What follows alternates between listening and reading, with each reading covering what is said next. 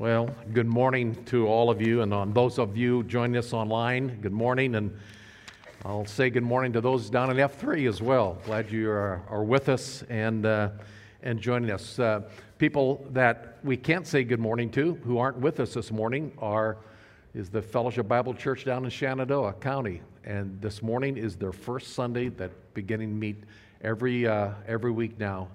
And uh, Don Den Hartog is going to be in the pulpit down there. Um, we, uh, it came down to the wire. Got the chairs uh, Friday afternoon all set up down there, and everything was painted, and the carpet.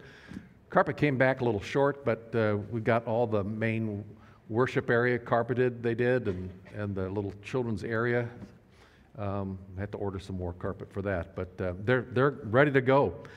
Uh, a good 70, 80 strong down there. So. Um, um, I want to pray for them right now, shall we? Let's pray. Father, thank you for uh, the work that you have done, especially just even this last 30 days, Father, to transform a, a, a warehouse into a, a, worship center. Um, that, was, uh, that was just a credit to, um, to you, Father, um, putting all the pieces together, all lining up perfectly. Thank you, Lord. And now I pray, Lord that as they meet, as they worship today, um, it would be a, a, joyful, incredible, exciting time, Father. Um, bless those people. I pray that they'll have hearts to look into that community and, and that county and um, share the love of Jesus.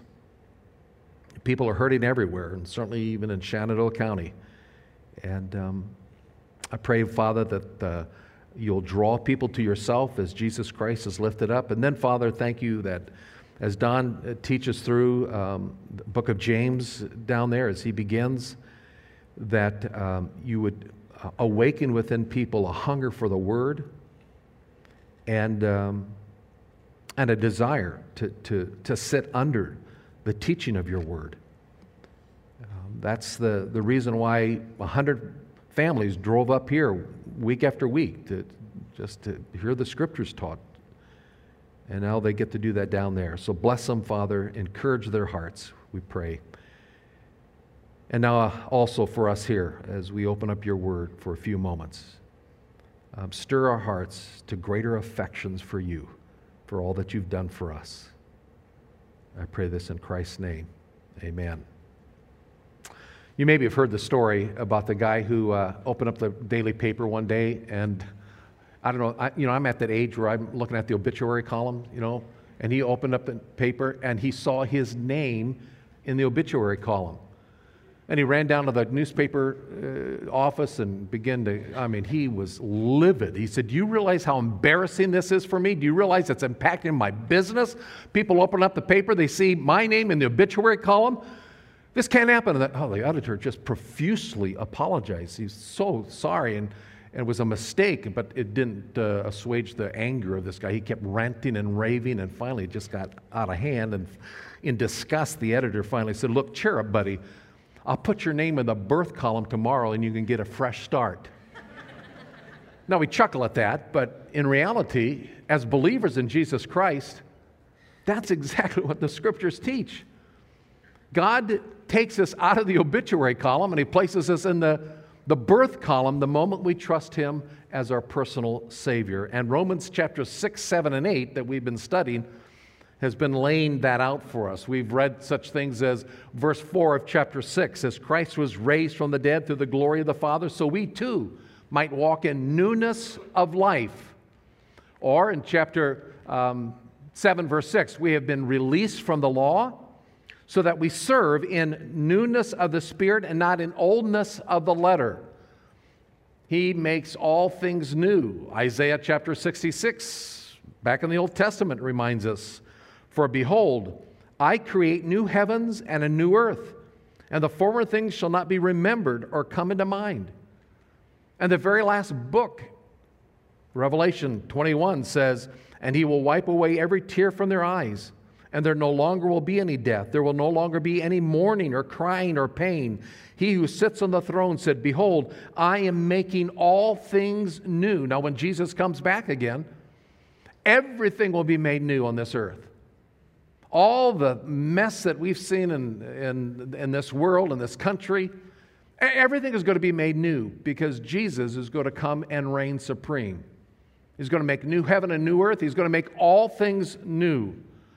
And we get to look forward to that day. We anticipate that. But as Romans reminds us, if we know Him as our Savior, He's already made us new. He has already made us new. And um, this is the glorious teaching of the book of Romans. Jesus comes into our lives. He takes us out of that old Adam realm, as we've studied, uh, own sinful nature, and he, he joins us with Christ. Jesus takes our sin upon himself and he exchanges that, our sin, for his righteousness. And it comes over to our account. And it doesn't mean our circumstances all of a sudden change pandemics go away or elections, good or bad, take place, it doesn't mean that this world all of a sudden is rosy. No, the world is as messy as it always has been. But if you know Him as your Savior, He's made you new. You new. A radical change has taken place. And that's where Romans chapter 8 comes in. We've read and studied Romans 6, Romans 6 is this wonderful truth that uh, we, are a, we have a new identity in Christ. Romans chapter 7 is a reality. We have to admit that, well, but we still sin. This new me is encased in a body of sin, and I'm still going to struggle with sin. But Romans chapter 8 is what we now come to and realize that there's something that we must allow to have happen in our life so that the newness that is really our identity, who we are in Jesus, can be expressed and lived out. That newness that we truly are can be lived out. And Romans chapter 8 is such a crucial chapter. We're going to spend the next four weeks talking about Romans chapter 8. But this morning, I just want to give a brief overview of Romans chapter 8. We just want to walk through it real quickly. What does new life in Christ really mean? I want to give you 10 things that the newness of life really means. First of all, it says we have a new position. Look at verse 1 of chapter 8. Therefore, there is now no condemnation for those who are in Christ Jesus. And of course, that's one of the Apostle Paul's favorite little phrases in Christ. If we know Jesus, we have been taken out of the in Adam. We're born in sin, and we're, that's our identity. But the moment of faith, he extracts us out of that and he places us in Jesus Christ. In this, as the old hymn says, this mystical sweet communion. We're identified with Jesus. We have a whole new possession because of Christ. And we'll talk about that as we get into Romans 8, starting next week a little bit more. Second of all, he says we have a new freedom. For the law, the spirit of life in Jesus Christ has set you free from the law of sin and death. No longer do we have to be held in bondage to sin. We are set free. We don't have to live the way we once did because we're not the people we once were. He makes all things new, and He has unshackled us from that old sin nature. We are new creations in Christ. Old things have passed away. Behold, all things have become new. We've been liberated. We've been set free. And when we talk about there is therefore now no condemnation next week, we'll see how that word is so central in understanding our freedom. Thirdly, we have a new righteousness. Verse 4, well, let me read verse 3. For what the law could not do, weak as it was through the flesh, God did it sending his own son in the likeness of sinful flesh as an offering for sin, he condemned sin in the flesh so that, verse 4, the requirement of the law might now be fulfilled in us who do not walk according to the flesh, but according to the Spirit. The requirement of the law might be fulfilled in us. How can the law's requirement, what was the requirement of the law? Righteousness, God's standard. Christ likeness, the imitation of Christ in our life, how can that be fulfilled in us? Because, as I just said, at the moment of faith, our sins are exchanged for His righteousness. We are entirely a different person. And Jesus Christ takes up residence in our life. He, the perfect law keeper, the perfect, the, the epitome of righteousness, Jesus Christ, who fulfilled the law perfectly, as Dennis shared with us the last couple of weeks. And he takes up residence in our life. The law can be fulfilled in us as we walk not by the flesh, but by the Spirit. A new righteousness becomes ours. Fourth thing, we have a new power source. Again, verse 4 we who do not walk according to the flesh, but we walk according to the Spirit, a new power source. As we walk according to the control of the Spirit of God, that righteous standing becomes a righteous experience in our life. That's called sanctification.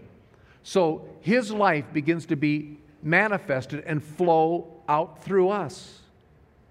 But it's under the control and the power of the Holy Spirit. As believers in Jesus Christ, we've got to learn what it means to tap into the great power source of God. And when we do, that's when we really begin to experience the newness of life that He has for all of us. We have a new power source. It's called the Holy Spirit of God. The fifth thing we have is a new mindset. Verse 5 and 6. For those who walk or who are according to the flesh set their minds on the things of the flesh. Those who are according to the Spirit, the things of the Spirit. For the mindset on the flesh is death, but the mindset on the Spirit is life and peace. See, every morning we can get up as believers in Jesus Christ and have a fleshly mindset or a spiritual mindset. What is it that we are setting our minds upon? But as believers in Jesus Christ, we do have that choice. Unbelievers don't have that choice. But as believers in Jesus Christ, we have the choice to decide if we're going to set our minds on the things of Christ, or are we going to be wrapped up in the things of this world? How many times have we said here at Fellowship Bible Church, what a man thinketh in his heart is the most important thing about him? It determines who we are. A mindset. Do we let the fleshly things of this world dominate us? Or do we let the spiritual things of the world dominate us? I'll admit, I'll admit, I, I get exercise. I, I, I don't, my wife says I'm kind of a news junkie. I don't think so. But I do know one thing. I've got to shut off the news sometimes because it just it puts me onto a fleshly mindset like you would not want to be around me sometimes. And that stuff just can feed. It, could, it, it just all of a sudden you feel like, ugh, or whatever it might be. What do we choose to set our minds on? Paul will say in Romans chapter 12 don't be conformed to the world's way of what? Thinking. But be transformed by the renewing of our minds. And as believers in Jesus Christ, we can have a transformed mindset as we put our thoughts on Him. We've got that new mindset. Sixth thing that we have is a new relationship. Look at verse 14. For all who are being led by the Spirit of God, these are sons of God, and you have not received a spirit of slavery regarding uh, leading to fear again, but you have received a spirit of adoption as sons, by which we cry out, Abba, Father. The Spirit Himself testifies with our spirit. We are children of God. And if we're children, we're heirs also, heirs of God. And he'll go on and give a conditional clause that says, and we can be fellow heirs of Christ if we suffer for him. But we have a new relationship. God views us as his, as his kids, as his spiritual family. A whole new relationship with the Almighty God. We, we had a seminar here yesterday, and uh, we provided children's ministry. And uh, so my daughter and son in law came and they brought our three of our little grandkids. And after the seminar, I'm up here talking with somebody and chatting with somebody, and all of a sudden I feel this around my leg. And I looked down, and it was our little four year old grandson looking up at me. Hi, Grandpa. Now, I'll tell you what I didn't do. I didn't look at him and say, Get away from me, you nasty little kid. No, I actually turned from the person I was discuss- talking and went down and picked up Haddon because he's my, he's my grandson. He's my, he's my kid. You know, God, we're adopted into God's family. We're, we're his daughters and sons. We, we call him Abba Father, Daddy. No believe, unbeliever in Jesus Christ can do that. Only believers in Jesus Christ, of the family of God, can look up at the Father and say, Thank you, Daddy. I, help me, Daddy. I love you, Daddy. And receive it back. We have a new relationship. Number seven, we have a new hope. Look at verse 18. We'll jump down to verse 18. He says, I consider that the sufferings of this present time are not worthy to be compared with the glory that is to be revealed to us. For the anxious longing of creation waits eagerly for the revealing of the sons of God. For the creation was subjected to futility, not willingly, because of him, though, who subjected it, in hope that the creation itself also will be set free from its slavery to corruption into the freedom of the glory of the children of God. Verse 22 says, For we know that the whole creation groans and suffers the pains of childbirth together until now. And not only this, but also we ourselves, having the first fruits of the Spirit, even we ourselves groan within ourselves, waiting eagerly for the adoption as sons, the redemption of our body. For in hope we have been saved, but hope that is seen is not hope. For who hopes in what he already sees? But if we hope in what we do not see, with perseverance, we wait eagerly for it. We have a new hope. Uh, and it's not in, in election results, it, it is in the fact that Jesus Christ is going to return. It's that God has a plan, He's a program that He's unfolding, and every piece fits into it even the results of an election. And it all fits into God's glorious plan. And it's all moving to our consummated end when Jesus Christ returns and he'll put everything right. As we read early in the Revelation, he'll make everything new. And that's our hope. And it's not a hope, so ah, I hope that happens. It is a reality. And so Paul could write, we can eagerly anticipate it.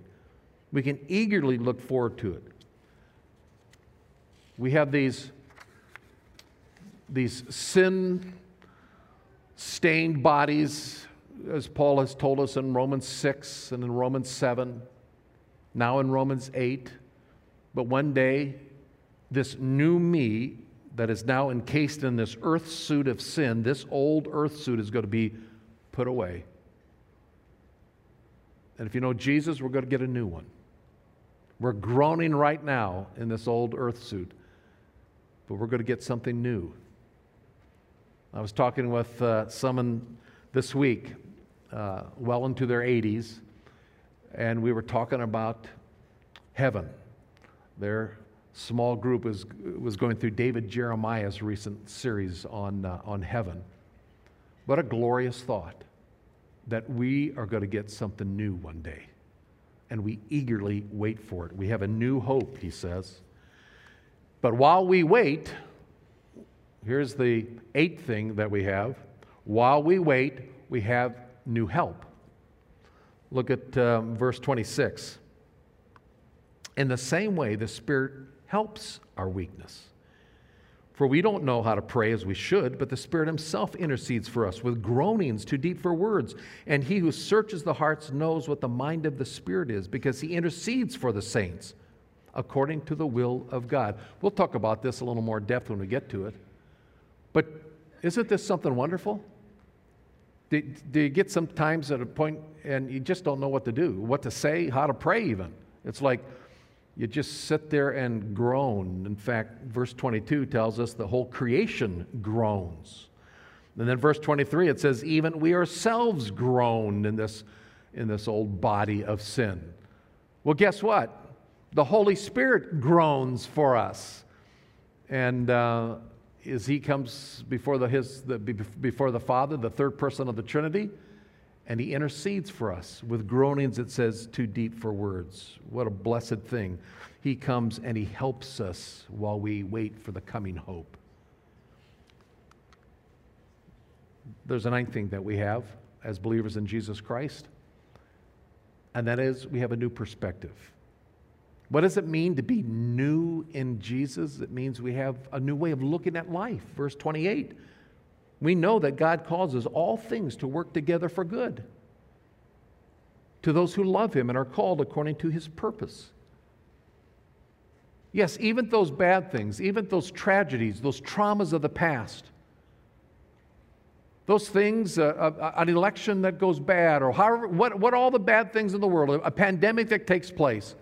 And somehow, as we keep our focus on Him and we pursue Him and we love Him, and we're living out the calling according to His purpose as believers in Jesus Christ, we begin to realize God is taking all those things and He's working it all together for good.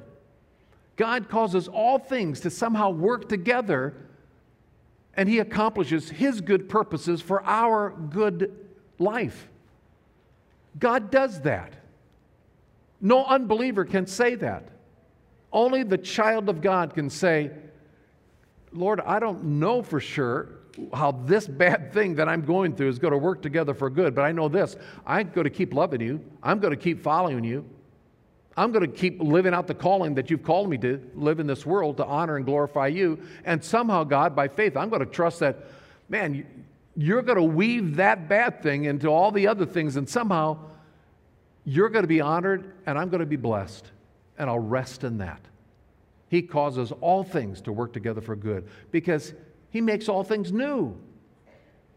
A new perspective we get because of Jesus. Here's the 10th thing we have a new assurance. Verse 35 says, Who will separate us from the love of Christ? Will tribulation, distress, persecution, famine, nakedness, peril, sword? As it is written, For your sake we're being put to death all day long. We're considered as sheep to be slaughtered.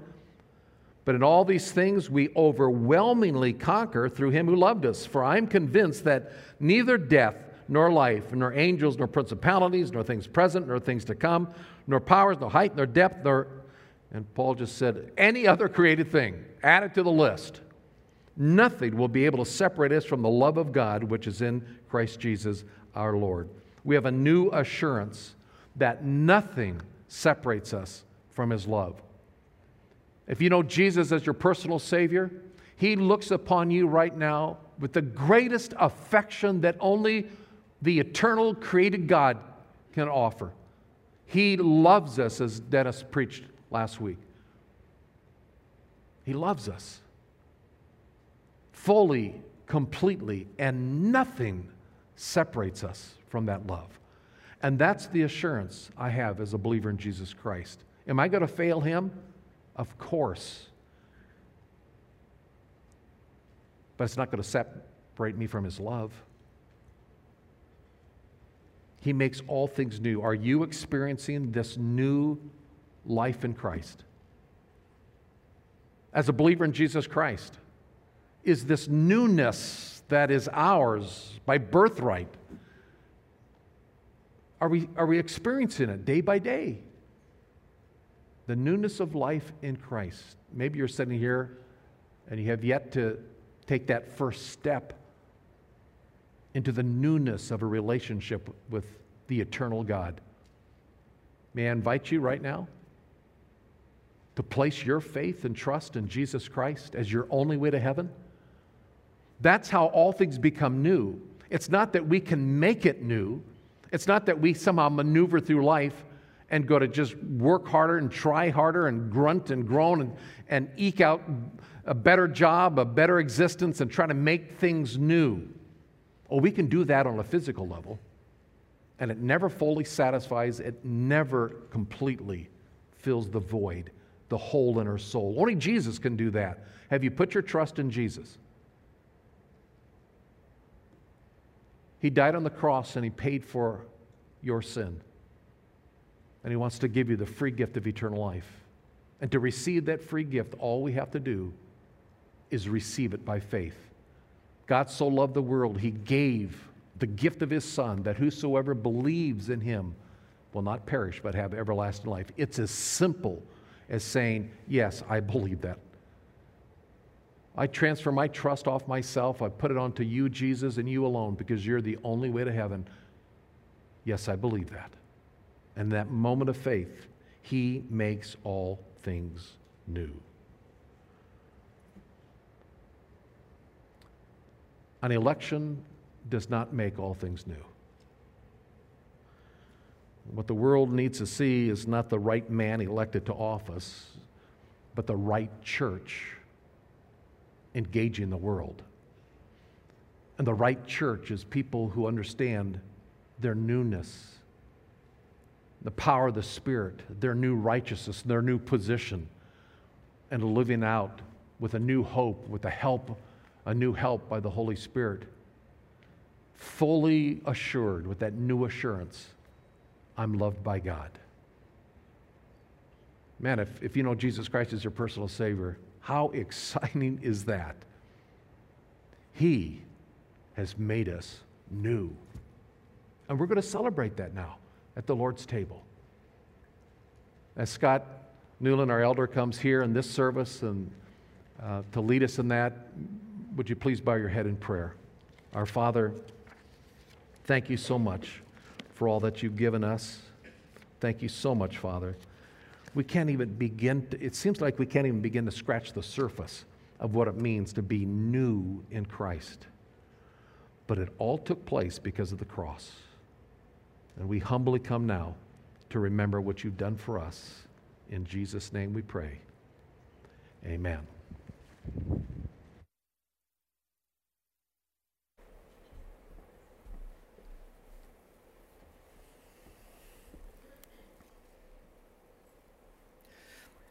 This morning, as we continue our time of worship, to focus our attention on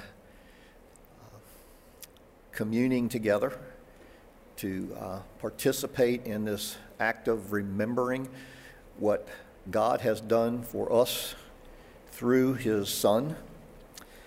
Uh, we're here to celebrate the perfection of Christ's sacrifice for our sins. I want you to uh, pay close attention. Uh, the message Mark just shared out of Romans chapter 8, and that's found throughout the book of Romans, is going to be repeated in an almost uncanny, similar fashion in the book of Hebrews. So I want to read a couple of verses from the book of Hebrews. Typically, we would think of the Gospel of John when we think of Christ and his uh, sacrificial death and resurrection. But the author of Hebrews, beginning in chapter 10 with verse 9, we read, and this is Jesus speaking. He says, Then said he, then said Jesus, Lo, I come to do thy will, O God. God taketh away the first that he may establish the second. And chapter 10 is talking about the law the old law, the old covenant that's being removed and replaced with the new covenant, which allows for a new creation. He says, God takes away the first that he may establish the second. Christ's substitutionary sacrificial shed blood and his physical death on the cross establishes the new covenant. What covenant does Christ's finished work on the cross take away? Think about this question. What covenant does Christ's finished work on the cross take away so that a new covenant might take its place? And we find that it's the covenant of law and works. That Christ's finished work, and we know that the scripture says Christ's work was perfect, and when he dies, he says it's finished. The, another question what covenant does, God's, does God now establish to take the place of the old covenant that's being complete, completely and perfectly fulfilled by Jesus Christ's work on the cross? there's a new covenant of grace and faith that is being established through Christ's shed blood. We read in verse 10 By God's will, we are sanctified through the offering of the body of Jesus Christ once for all.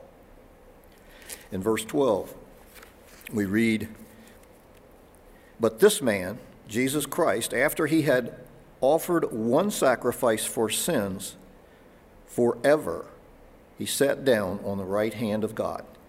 And in verse 19, we read, Having therefore, brethren, boldness to enter into the holiest, the Holy of Holies, by the blood of Jesus Christ. Through Christ's finished work and shed blood, we can now, because he has been raised again to born again, resurrection life, we now can enter into the Holy of Holies, knowing that Christ's shed blood has paid our sin penalty in full. These are the, some of the things that we want to remember as we partake of communion together. Hopefully, uh, you all have the elements, and if you're a visitor this morning, if you know Jesus Christ as your personal Lord and Savior, we invite you to partake with us. I want to turn to 1 Corinthians chapter 11 and read uh, where again Paul uh, instructs us, and Christ says, he says in verse beginning in verse 24, uh, that the Lord Jesus, the same night in which he was betrayed, he took the bread. So we take the bread, the wafer that's on the top cover of your elements.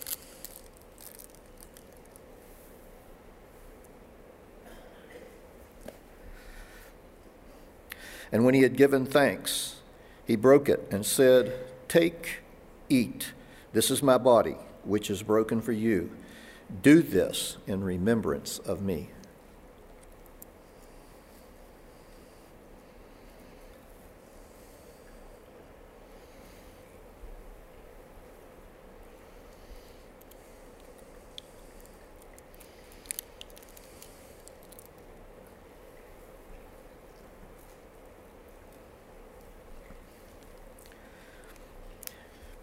After the supper,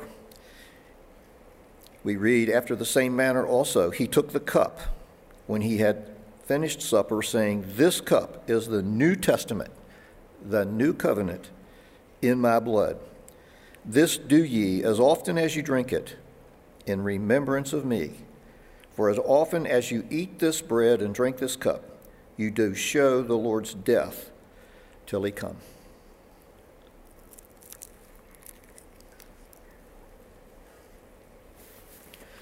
Let's go to the Lord in prayer. Thank you, Lord, for this opportunity, for the freedom we enjoy to come and gather to worship without fear, for the opportunity to be reminded and to remember uh, all that you have done for us as a grace gift. You've given your Son and his life We thank you, Lord, for the gift of the Holy Spirit, who you have sent to abide and reside within the soul of every believer. That power and presence of, of you, Lord, and your level one power. Remind us, Lord, that you don't give us power or wisdom or strength without your presence. You are the power. You are the wisdom. You are the strength. May we call upon you to be that help we need as we face the trials and tribulations of living in a lost and fallen world, where the contrast could not be clearer between the imperfections that are, that are us in our old physical body and the perfections that are you in your born again resurrection life. Guide us and direct us, Lord.